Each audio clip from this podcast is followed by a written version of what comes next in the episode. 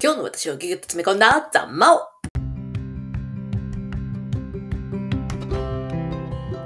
はい、こんにちは。ピンチョワちゃん。スケキレイマダムのマオです。今日も聞いてくださるあなたのご縁に感謝です。この番組は、私激励マダムマオが、自分の全てを生かして、世のお役に立ちつつ、自らも最上級のワクワクと満ち足りたひとときを過ごすぞという、なんとも強欲な夢を現実化するまでの尻滅裂に見える想像過程をリアルに記録する、指摘ボイスリーダイアリーです。というわけで今日は、突然ですが、気候を始めましたについて語らずにはいられないというわけでですね、新年明けましたね。明けましたが、私はちょっと一言はね、言えないんですね。ちょっとあの、今、夢中ですのでね。あの、ですがですね、本当に今年はですね、あの、あのー、なんだ、ああ、名前忘れた。六星戦術。あの、細木和子さんのね、六星戦術でいうところの私、あの、大作界の逆の、あの、めっちゃ運がいい3、3年の3、3年目なんですよ。なんで来年からですね、大作会に入るということなので、来年に向けてですね、まず1、あ来年に向けてこの1年で準備するっていう期間に入りました。まあ、とにかくですね、運はいい1年なのでですね、もう黙々と、あの、自分ができる最善を、最用、最善を尽くしていこうとか、神々ですね、毎度ね、えー、思ってたんですけれども、それでですね、元旦からですね、ちょっと不思議なシンクロが起こっていて、で、そのシンクロに導かれて、あれこれそれという間に、えっと、今日がですね、私、気候を始めました。気候ってわかります？気候。あの、気合の木に成功の子、気候。あの、カメハメハとか、元気玉とか、あの、か、あの、あれですね、ドラゴンボールですね。そういう感じの見えない気の力を整えるというか、まあそういう方、力の方法ですよね。で、気候を始めたんですよ。いや、始めるんですよじゃなくて、もう始めまして、先ほどから早速第1回をやったんですけども、今日から毎日気候をやっていくことになりました。というのもですね、あの、私自身が自分の能力を活かしつつ、その世にお役に立ちたいってことで、最初はその悩み解決力洗練カレッジチーフというのを作ろうとしたんですね。で、今動画を2本上げていて、あ、そう、あの、英語版完成しました。イェーイ、パチパチ。31日にアップロードしまして、で、やっぱりそれの続編は最後まできちんと作るっていうのも大事だなと思いつつ、あれはやっぱり自分で悩み解決カレッジチーフにすることと、あとはその、どんな理屈をこねるにしろ、理屈をこねないにしろ、わかりやすく、自分っていう仕組み、自分ってこういうな、あの、いろんな面を持ってるから、その面をうまく活かせばいいだけなんですよっていう説明するためにすごく最適なあの方法なので、あの自分キングダムはまず完成させようと思ってます。ただですね、その後の方法っていうのは、その、あの、ロジカルだけじゃない方がいいなと、個人的にはもともと思ってたんですよね。っていうのも、あの、人間って考えて言われるだけじゃ何もね、変化しないっていうのが結構大きいんですよ。もちろん、その瞬間は響くんですけどね。日々のその後の自分の日常に落とし込めるかって、その人自身にかかっちゃうので、その何かを例えばこう言って納得してもらったとしてもですね、そこからまた元に戻っちゃうってよくあるんですよ。だからそれを元に戻さない方法ないかなとか思ってたんですけど、まあそんなこんなでですね、私がこう、いろんなこうご縁を辿っていったところ、今日2日目以内に入るんですけど、あのートマベチさんって知ってますかね？トマベチ秀人さん。ん経由でですね、あの、気候の先生のことを知りまして、あ、気候かって思って、意外なんですけど、私気候に興味があるんですよ。うん、なんか自分でも意外でしたね。気候とか、そういう、あの、癒し系とか、治療系とか、絶対苦手だと思ってたんですよ。苦手というか嫌だと思ってたんですね。で、私が、あの、寄稿するのは、癒しでも治療でもないです、ちなみに。あの、単なる願望実現ですね。願望実現。願望実現のために気候を利用するっていう方法なんで、あの、やっぱり、その、直す系ではないです。ヒーラー系では私はない。どちらかというと、まあ彼はあのね、友別さんってコーチングの人ですけど、私はコーチっていうよりかは、やっぱ激励マダムなんですよ。応援したいんですよ。応援するけれども、なんていうか、その、あのコーチングっていうと、こう、なんていうか、き、きっちり、こう、なんていうんですかね。本当に、あの、その人の人生に直接関わるとかそういうことはしなかったりするっていう、まあ、いろんなルールのある中でしっかりやる、あの、プロのコーチってなるんで、私はそのプロのコーチになりたいのかってちょっと違うんですよね。私はどちらかというと、その人自身が持ってる才能が生きる方法を、こう、その人自身が行きたい方向に合わせて、こう、紐解いていきたいっていうのがあるので、ちょっと違うんです。もっと個人的に介入したいんですよね。なんでちょっと違うなと思ってたんですけど、気候はですね、そういう意味ですごい抜群だなと思ってたんですよ。占いの、あの、知識もあるんですけど、私、占いと気候とを持った上で悩み解決っていうことをテーマに、あの、軸にして、だったら世の中にお役に立つって意味で私、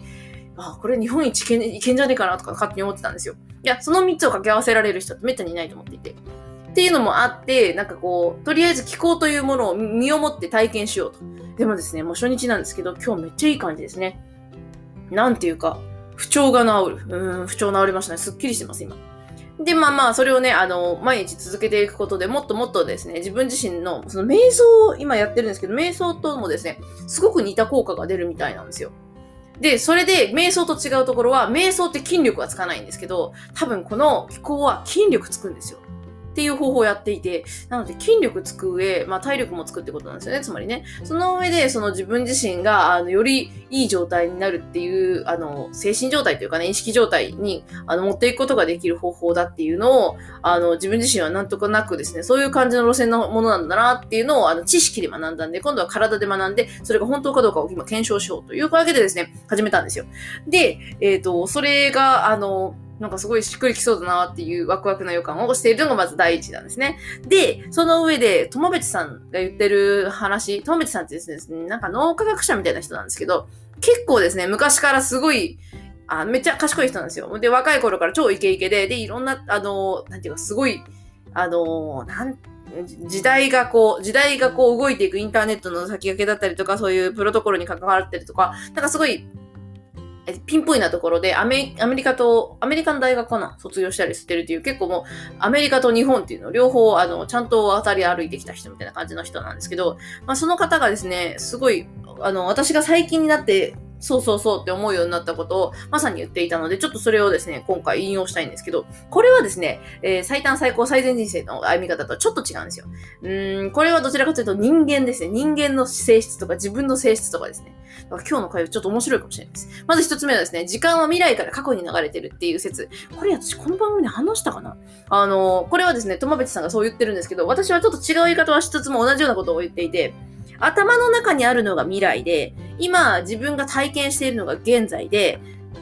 えー意識がね。で、実際自分の身の回りに見えている全てや肉体、それが全て過去だって私は言ってるんですよ。っていうのも、未来を頭で考えたとき、現実は違いますよね。現実で見る世界って、例えば、えっ、と、アイスクリーム食べたいなって思ったとしたい。目の前にアイスクリームはないんですよ。まだ、まだない。その思った瞬間にはないんです。たとえ冷蔵庫の前にいてもまだ見てないじゃないです。ないんですよ。なんですけど、その現実の時に、その意識が、じゃあその現状を受けて、アイスを食べたいからアイスを探そうってするじゃないですか。そしたら冷蔵庫に行くなり、コンビニに行くなりしますよね。で、その行動をとっていくことでアイスを食べますよね。で、そのアイスを食べるっていう現状は、えっと、もともと未来の状態を自分の頭の中ですでに描いてるはずなんですよ。アイス食べたいなって思った瞬間にもう頭の中でアイスはもう食べてるんですよ。っていう状態になっていて、で、それを現在に持っていって、で実際時間経過とともに現在を動かすことによって、アイスを食べるっていう条件に出ますよね。で、その状態を始めた瞬間からその瞬間は過去になるから、あ、アイスを食べましたになって、だから今の流れわかります？頭の中から現在の自分の経験、体験になって、体験が外に出た時、アイスの殻とかが出てきたら、あ、食べましたっていう過去になるわけですよ。だから時間経過っていうのは、その、その、あの、玉淵さんが言う言い方だと、ちょっと川の流れなんですけど、私の場合はいつもその頭の中からか、実際の自分の行動に流れ込んで、そっからその行動をした結果が過去になる。だから未来から過去に流れるっていうのは事実だなとすごい思ってるんですよ。で、じゃあなんで人間は過去にとらわれるかなんですけど、私の理屈上は、その過去にあったことをまた頭の中で想像して、それを現在の自分の行動に促して、またその同じ結果が来るっていうのを見てるっていう繰り返しをずっと一人してるっていうのが私の理論なんですね。うん、根本的には。だから自分キングダム、自分キングダムっていうのも、わかりやすく作るために王様の、王様とかの役割を分担をしてるんですけど、結局のところは、そのぐるぐるぐるぐるループしてるだけのどこが悪いかっていうと、その過去を未来の頭の中に持ってくる作業が一番厄介なんですよ。かといっても頭の中に残っちゃうんですよって言うと思うんですけど、まあそれはですね、それこそ、あの、友別さんもいろんなやり方あるって言ってますけど、私もその自分キングでものやり方でこう消化している方法ありますよっていうふうに言おうと思ってるんですけど、いずれにしてもですよ、仕組みとしては、過去に起こったことを頭の中でもう一回描く。そしてそのもう一回描いた瞬間に頭の中は未来を作るところだから未来が始まるんですよ。で、それを自分の今の行動に、こう流し込むから、また過去と同じ結果が来て、またうんざりする。だから恋愛とかで、あもう私は恋愛できないんです。一回失敗してもすごい辛いんですって言ってる人で、頭の中でそうじゃない可能性かもって相手のことを見れる余裕がない限りは、やっぱり繰り返すんですよ。必ず同じことを繰り返すんです、人間って。これはですね、恋愛に限らないです。仕事もそうだし、人間関係もそうだし、どんな内容であれ、必ず繰り返すんです。だから私前の、ずっと前にですね、言ったと思うんですけど、あの、人間に起こってくる問題っていうのは、その人が、あの、超えるべき課題を持っているってことなんですよ。逆に言うとそれは過去の生産かって聞こえるかもしれないですけど、過去の生産を含む自分の頭の中の処理の仕方を変えるってことなんですよ。だから例えば一つでも、その過去の内容を未来の頭の中で描くことをしたとしても、その違う、そうじゃない未来を、え、そうじゃない現状の行動をすることによって、過去と同じ結果じゃないものを出したとしたら、その過去は変わって、変わっていきますよね。そしたら過去にとらわれづらい、こう、仕組みみたいな自分の体感ができますよね。そうすることによって、その過去のお話を毎回頭の中に引っ張ってくるっていう習慣にとどめを刺すことになるんですよ。少しずつだけど。で、それが一番自分自身が過去にとらわれない生き方に近くなると私は思ってても、っていうか私がそのメンターしてた時にみんなにやってたことはそれなんですよ。それをやってたからみんな変わったんですよ。っていうか、まあ、それ、それをやるっていうか、私はやってない。実際、実際に行動するのは本人なんですよ。まあ、なので私がこんこう、その本人が行動しやすいように手伝うってことはしてたんですけど、まあ、そういうイメージなんですよ。なので、じ、自分自身、それでもですね、厄介なことに、日本に生まれると絶対その過去を引っ張り出してみんな会話するんで、必ず過去を頭の中に描くような動きを取る仕様なんですよ。日本っていう国は。だから人と誰か、誰とでもいいんですよ。親でもいいし、親戚でもいいし、学校の友達でもいいし、誰と喋ろうとも必ず過去を引っ張り出して頭の中に描いて、それをまた現在に流し込むっていう作業をするための、なんかね、お膳立てをするルールというか暗黙の習慣ができてるんですよ、日本って。それもそうだよねっていう会話をするからそうなんですよ。そう、二つ目のテーマはもうちょっと変わりますけど、二つ目のテーマは、そうだよねは危険なんですよ。日本人の会話って基本的に共感を得るものがすごい大事なんですよ。だからそうだよねっていうための会話だったりネタだったり出すんですよ、みんな。そうすると、そのそうだよねって一致するっていうのがすごい心地よいんだけれども、それは心地よいんじゃなくて、みんな建前文化なんですよ。もう、え室町時代ぐらいのあの着物着てた、あの、あそこの方はこうなのよね、おほほほほ、そうですわよね、おほほほほって言って、両方とも裏では、そんなこと言ったってああでに決まってるじゃないねってやってる、その陰口、裏口みたいな、そういう文化がずっと続いてる国なんですよ、日本って。いや、私はもう30、33年生きてますけど、間違いなくそれはまだ未だに続いていて。で、あの、うーん、なんていうか、それも良かれと思ってみんなやってるんですよ。優しく。こう、優しい心で。それかつ、それが大事なシーンもあるんですよ。だから全部がダメとは言わないんですけど、時々自分の価値観と全く違うことが出てきた時に、自分の価値観を、例えばそこで開示すると、相手は自分の話と同意されなかったら、自分の話がダメかもしれない。相手にとってはちょっと違うんだと思って、相手の話に合わせようとしてくるじゃないですか。みんなそうだよねをしようとするんですよ、必ず。そうすると、またですね、その人にとっては、その向こう喋っててそうだよねって言われなかった人にとっては、その人との関係性って、自分が一歩、また自分を隠しちゃう会話になるんですよ。また、あの、裏口モードになっちゃうんですよ。最終的にね。別に悪口言わない内容でもいいんですけど、自分自身の本心を出せないまま。で、私が海外で、えー良かったなと、言って良かったなと思ってる一番の、あの、ポイントは、海外の人って、そうだよねじゃない会話をするんですよ。前も話したと思うんですけど、私はこう思うんだよね。僕はこう思うんだよね。そっかって、それぞれ相手のその違う考えを認めつつ自分の考えは違うことを言うっていう、なんていうか噛み合わない会話をするんですよ。これがすっごい大事なんですよ。だから逆に言うと、噛み合わない会話をしないようにする日本人っていうのは、必ず過去の共通した話題を引っ張り出してきて頭の中で描いて、でそれがまた自分の現在に流れ込むような、こう、会話をするんですよ。みんなするんです。もうみんなそれは、なんていうか、良かれと思ってそれもするんです。みんなと仲良くしたいっていう、もう純粋な、よ、よかれ、良い人というか、あのー社会的に正しくありたいみたいな感じの、常識的な風習でやってるんですよ。だからうちの母もそれするし、うちの父もするし、私だってあのね、ご近所さんとはそうするし、みんなするんですよ。で、で大事なのは、そうする場面もあっていいんだけど、それだけをする会話をしたらダメなんですよ。そうじゃない会話をできる相手が必要な、そうじゃない会話ができる場所が必要なんですよ。じゃないと、自分自身の頭の中に必ずもうその過去が流れてきて、それをまた未来に繰り、あまた未来というかもう現在に流し込んで、また同じことを繰り返すっていう繰り返しのパターンを抜けられないんですよ。だから日本人って悩みやすいし、ネガティブになるんですよ。過去のことを必ず引っ張り出してくるっていう、もう暮らしというか生活になってるから習慣なんですよ、これは。もう風習と言ってもいい。だから私、そうだよね文化嫌いなんですけどね。もう、そうじゃないでしょって言いたいんですよ。話を終わって。でもそうすると、ああ、そう、そうだよね。あなたの方が言うことが方が正しいわって言って、その相手が引くんですよ。そあ相手が引くと、またそれも会話がもうずれるんですよね。自分主体になって、なんかどんどん自分がモンスター化しちゃうんですよ。自分の言うことが何でも正しいみたいな風になっちゃうんで。もうだからこう、その会話じゃダメなんですよね。っていう、うなんていうか、別にそれは常にそうしようって言ってるわけじゃないんですけど、その会話の習慣は自分自身をそういう、あの、過去を出してきて未来の自分の時間までも過去にとらわれようとするような流れの会話になってるから、それに意識的に気づいた上でそれをやる分にはいいんですよ。そしたら別にね、あの、ああ、これは社、あの、なんていうか、社交辞令だからな、みたいな風に思えるじゃないですか。自分自身がそう思ってやってるわけじゃないよ。でも、これは相手の、相手との快適な心、あの、なんていうか、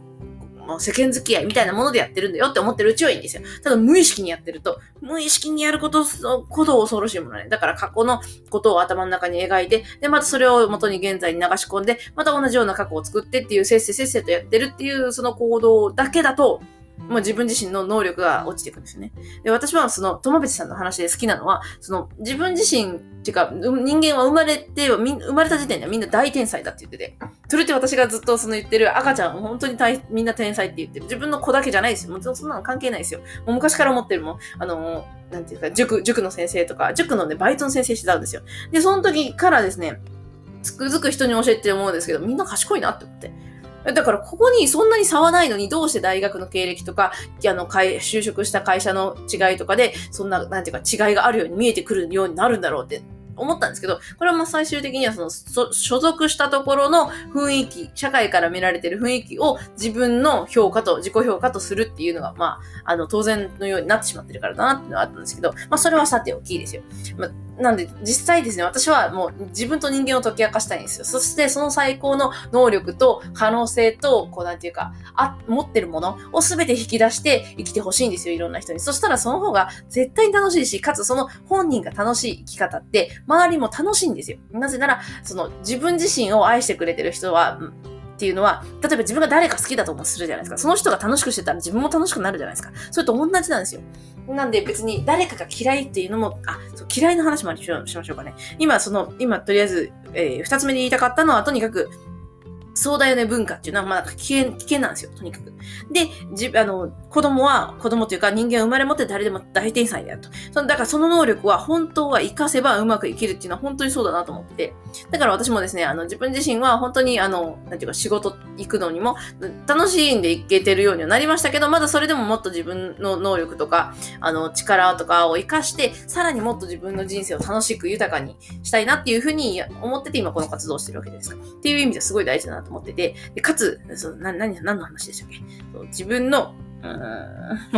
今飛んじゃった急に。えー、そうですよね。自分の能力どうのこうの、あ、もういいや。ちょっと、ちょっとこれと一旦止めましょう。というわけで一旦止めて確認します。初めて終わるな。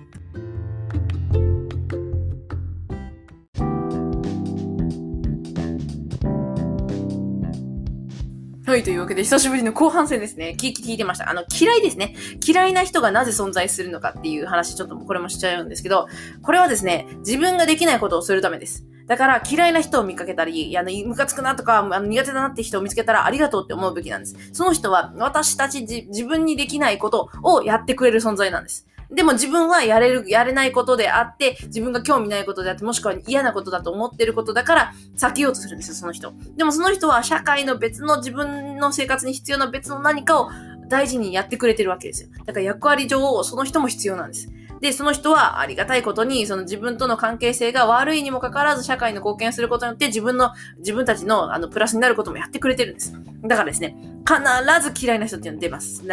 割合にすると3割出ます。人生で出会った人間のうちの3割は嫌いだったり苦手だったりします。それでいいんです。もうその人たちがいてくれるおかげで、自分ができないこと、したくないことみたいなことも世の中でうまく回るようにできてるんですよ。なんで、すっごいこれって大事で、あの、私昔ですね、すっごいあの、やっぱりネガティブな人って独占欲強いんでですね、あの、友達ですごい仲良くなった友達がいて、その友達が私がそんなに好きじゃないことをよく仲良くしてたんですよ。だからなんであの子と仲良くするんだろうっていうのがすごい気に入らなくて、昔、本当にだからその子となんか休日とか遊びに行ってたって聞くと、なんで私のじゃ私じゃないの？大体なんであの子と仲良くできるの？っていうか、や、やってしまうの？危険だよみたいな風にさえ思ってくれたんですけど、でも、その子が間に入ってくれるおかげで、相手相手の、こう、良さが生きて、私にも何か恩恵が来てるっていう場合があるんですよね、これね。あの、もう、その時物理的にはっきりあったわけじゃないんですけど、間違いなくその子がいてくれたから何かできたってことで、私も恩恵を受けてることってあったんですよ。必ずあるんですよ。なので、自分が嫌いな人、苦手な人は3割ぐらいで世の中に存在します。で、これは、しょうがないこと、避けられないこと。で、なぜなら、あなただって嫌いな人がいるっていうのと同じぐらい誰かに嫌われるっていうこともしょうがないんですよ。だから3割は。相手にとっては自分はどうしてもうざい存在なんです。自分が嫌ったり苦手って思う感情があるんだからしょうがないです。で、私は絶対誰も嫌いじゃないっていう人がいたら、その人はその人が自分自身に嘘をついてるだけです。絶対いりますから。絶対自分と合わないと思ってる人いますから。もうそれがいない人はいないんですよ。な、まあ、苦手なポイントとかそういう意味かもしれないですけどね。でもそれでもいいんですよ。とにかくそういう苦手とする、嫌と思うっていう、そういう感じ方をするのはですね、3割は必ず存在します。で、プラスアルファで言うと、私 CS やってるので、CS の観点で言うと、あ大体そういう3割のお客様ってクレーム化するんですよね。で、そのクレーム化をしないように対策したり、クレームになった時に対応してるっていうメンバー同士の内輪で、あの、優秀な方々にね、聞いてみたんですよ。私の体感をもとに。私の中では3割はいて、で、1割までは減らせる。けど、やっぱりどうしてもこの1割からはどう考え、どう頑張って技術を持ってしても、好かれることはないって思うんですけど、どう思います？って言ったら、その通りだと思うって言ってました。1割ぐらい、だいたい1割から2割ぐらいは、あ、どう頑張っても自分では対応できない。自分のスキルとか技術とかを全て駆使したとして最高のおもてなしをしたとしても、その人にはどうしても気に入らないっていう風にしか見えなくて、ほんで他の人が、ああの、初心者とかがやった時にすごいしっくりくるっていう場合もあるから、こればかりはどうしようもないっていう、そういう話をしたんですよ。なんでですね、あの、最高で自分が3割苦手なうち、克服できる人はそのうちの3分の2です。だから残りの3分の1、つまり全体のうちの1割の人はどう頑張っても自分はですね、対応しきれないし、嫌われるし、嫌っちゃうんですよ。でもそれでいいんですよね。本当にそれがあるから世の中うまく回るし、自分が思っても見ないようなサービスだったりとか、すごいものが出てきたりとかするわけなんですよ。あの、あれですよ、スティーブ・ジョブズも相当社内で嫌われてたんですよ、アップルの中では。その、ね、アップルの製その iPhone か、iPod を使う、作るときにすごいみんなに嫌われて、あの、彼自身の独断と偏見だけを詰め込んで、いろんな人の努力とかを無にしてね、そうやって作られてるんですよ、あの iPod って。なんですけど、それが私たちにはすごい恩恵を受けてるじゃないですか。今になってはね、iPhone だったりしてますけど。なんで、なんていうのかな。あの、自分自身が、あの、どうしてもダメ、苦手とか思うとか嫌とか思うのは存在して当然です。それが存在しないなんて絶対思わなくていい。それ存在してて OK。むしろその存在してるから自分自身が幸せに生きれてるし、嫌なことをせずに済んでるかもしれないし、もっと言えば自分ができないそうなすごいことをやってくれるおかげで自分にも恩恵があるんですよ。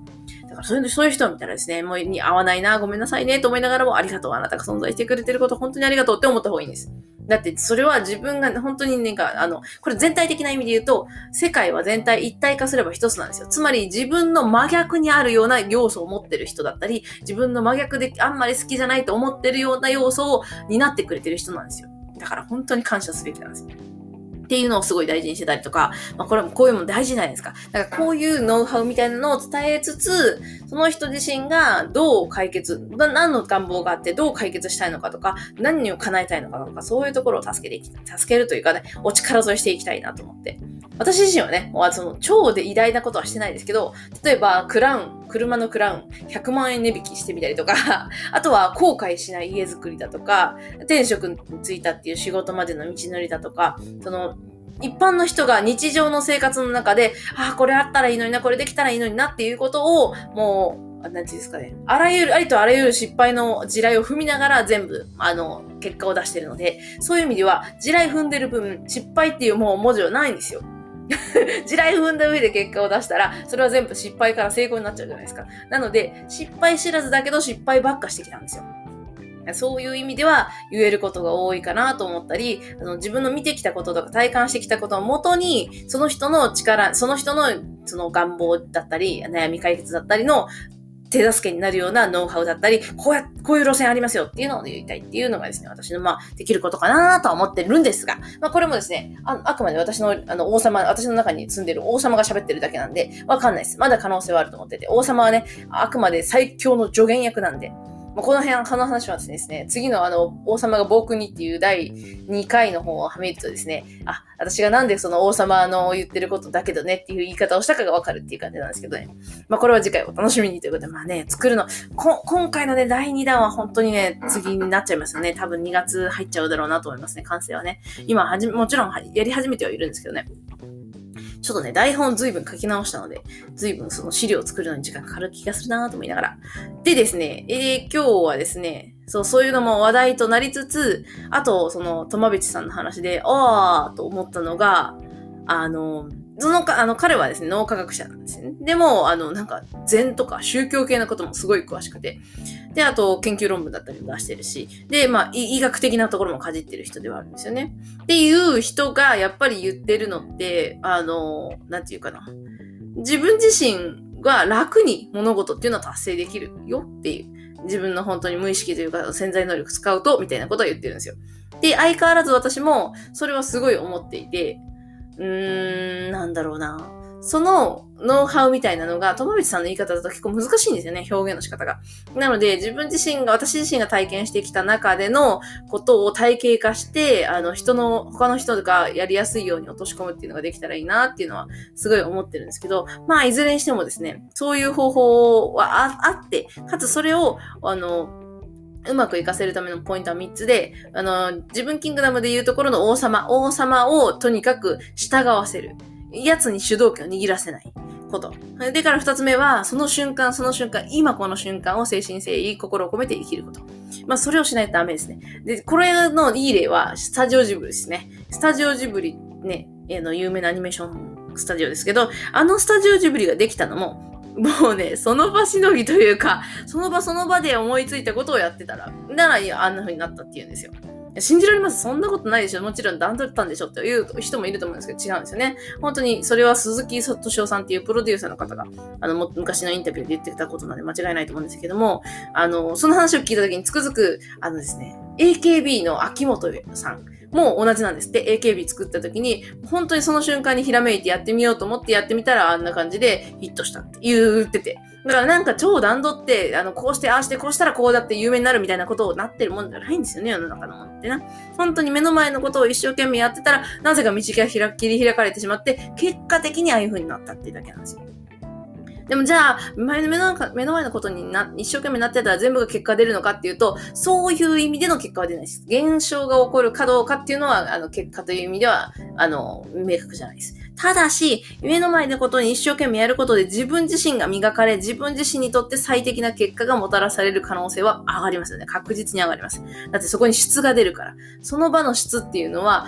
過去として残りますからね。自分が今何をやってるかってすごい残るじゃないですか。そういう意味では私もこのあの、ボイスダイアリーっていつも適当に喋ってますけど、私自身の中ではね、もうだからなんか聞き返したくないんですよ。ちょっと、なんかでも、あ、もっとこの言い方ここをこうしたらもっとスムーズに聞こえるのにとか思うんですよ。ただ、そう思いつつも、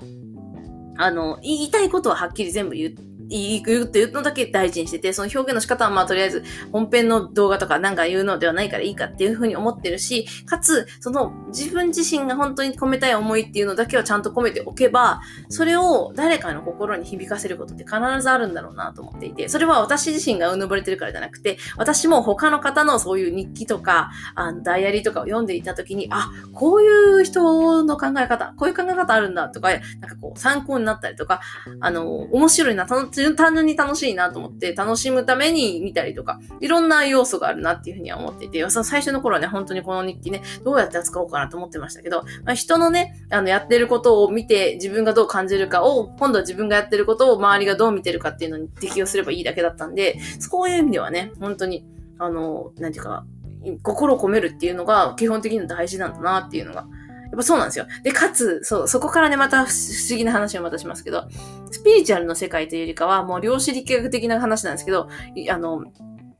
なんかすっごいね、今、原子よりもちっちゃい量子っていうのがあるんですよ。粒子というか。その粒子っていうのは、えっ、と、めっちゃ遠く離れたところに2つ存在してて、もともとペアなんですって。で、ペアなものは2つ存在しているとすると、片方に振動を与えるともう片方も震えるんですよ。ただし、この振動してから、ふあの、もう片方が震えるまでの間に時間が存在しないんですよ。同時に震えるんですよ。これすごい不思議な話してるでしょ？めっちゃ離れてるんですよ。物理的にめっちゃ離れてるんですよ。なのに片方を震えわせるともう片方震えるんですよ。これよーくよく聞くとすごい不思議な超怪しい現象なんですよ。だってそんなの普通の理性じゃ考えきれないじゃないですか。例えばですね、東京にいる人と沖縄にいる人がいて、東京のいる人と沖縄の人がペアだったとしたらですね、東京の人が左手を上げたら、その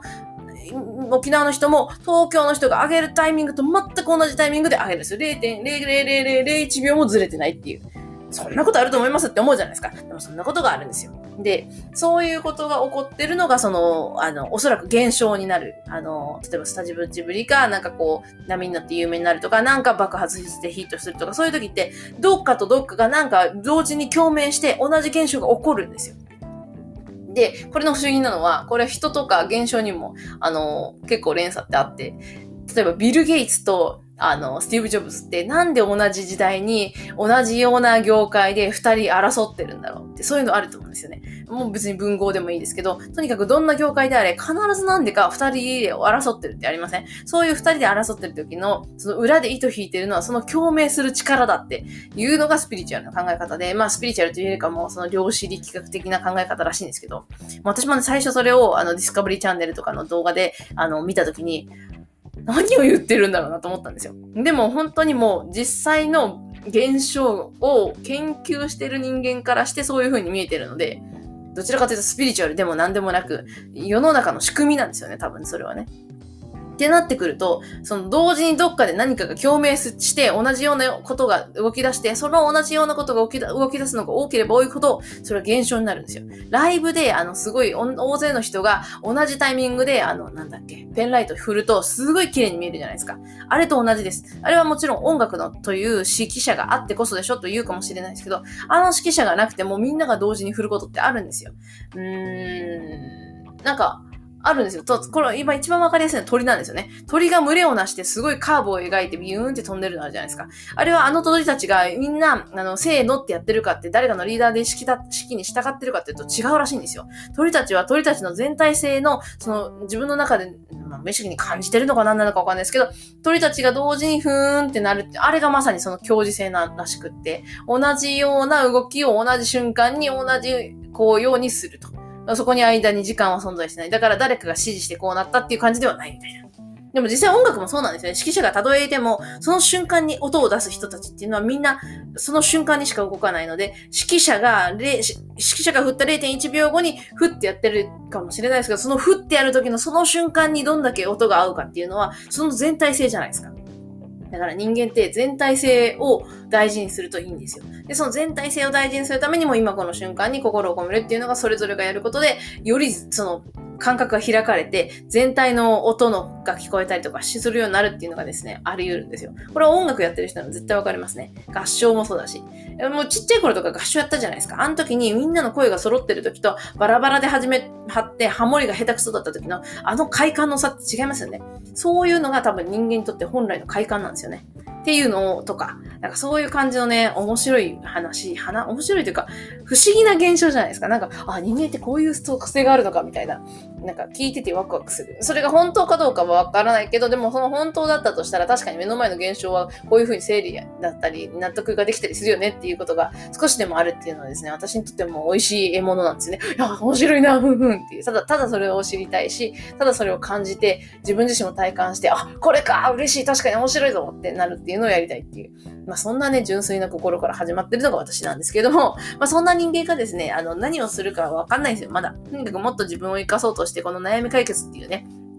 テーマをどうにかしていこうかなと思ってるわけですが、まあ、どうなるかわかんないけれども、とりあえず走ってみようと、もうもうですね、流れに身を任せて、それこそその強磁性が何か起こりやす気がするんですよ。っていうのも今、その自分自身が気候っていうものを見つけた瞬間から、なんかスイッチ入ったんですよね。なんか、あ、あっていう、今までにない枠組みだなって。そう、友達さんが言ってるので、あの、もう一つ大事なのは、自分自の、例えば何かを叶えたいんであれば、今の自分の生活とか、自分の今の現状にないものを目標設定に、あの、据えること、ゴール設定にすることだって言ってて、私の中で悩み解決みたいなことがやりたいなとか、問題解決とか IT 業界とかかなって思ってたっていう人間の解き明かしたいなとか思ってましたけど、まさかの気候っていうテーマは全然頭になかったんですよ。だから、あ、気候っていうのが出てきたかと思って、よくわかんないんですよ、気候って。私も自身も分かってないんですよ。ただ、気の流れっていうものを使って、治療だったりとか、願望達成だったりとかをする方法だっていうとこだけ分かったので、まあ、それやってみようか、みたいな。それがやれたら便利かもしれない。だって体使うし、体使えたらね、自分自身の健康管理でもいいんじゃないとか思って。っていうのが始まりなんですけどね。まあそれがどう転んでどんな形になっていくかはですね、それこそ教授性に任せるしかないんだよ。どうなるかわかんないですよっていうのが、まあ、面白いところだなと。まあそんなこんなですね、私は今日から、気候、を始めましたっていうのが今日のちょっと長かったですけどね、気になりました。というわけで今日も最後までお聴きいただきありがとうございました。激励マダムのマオでした。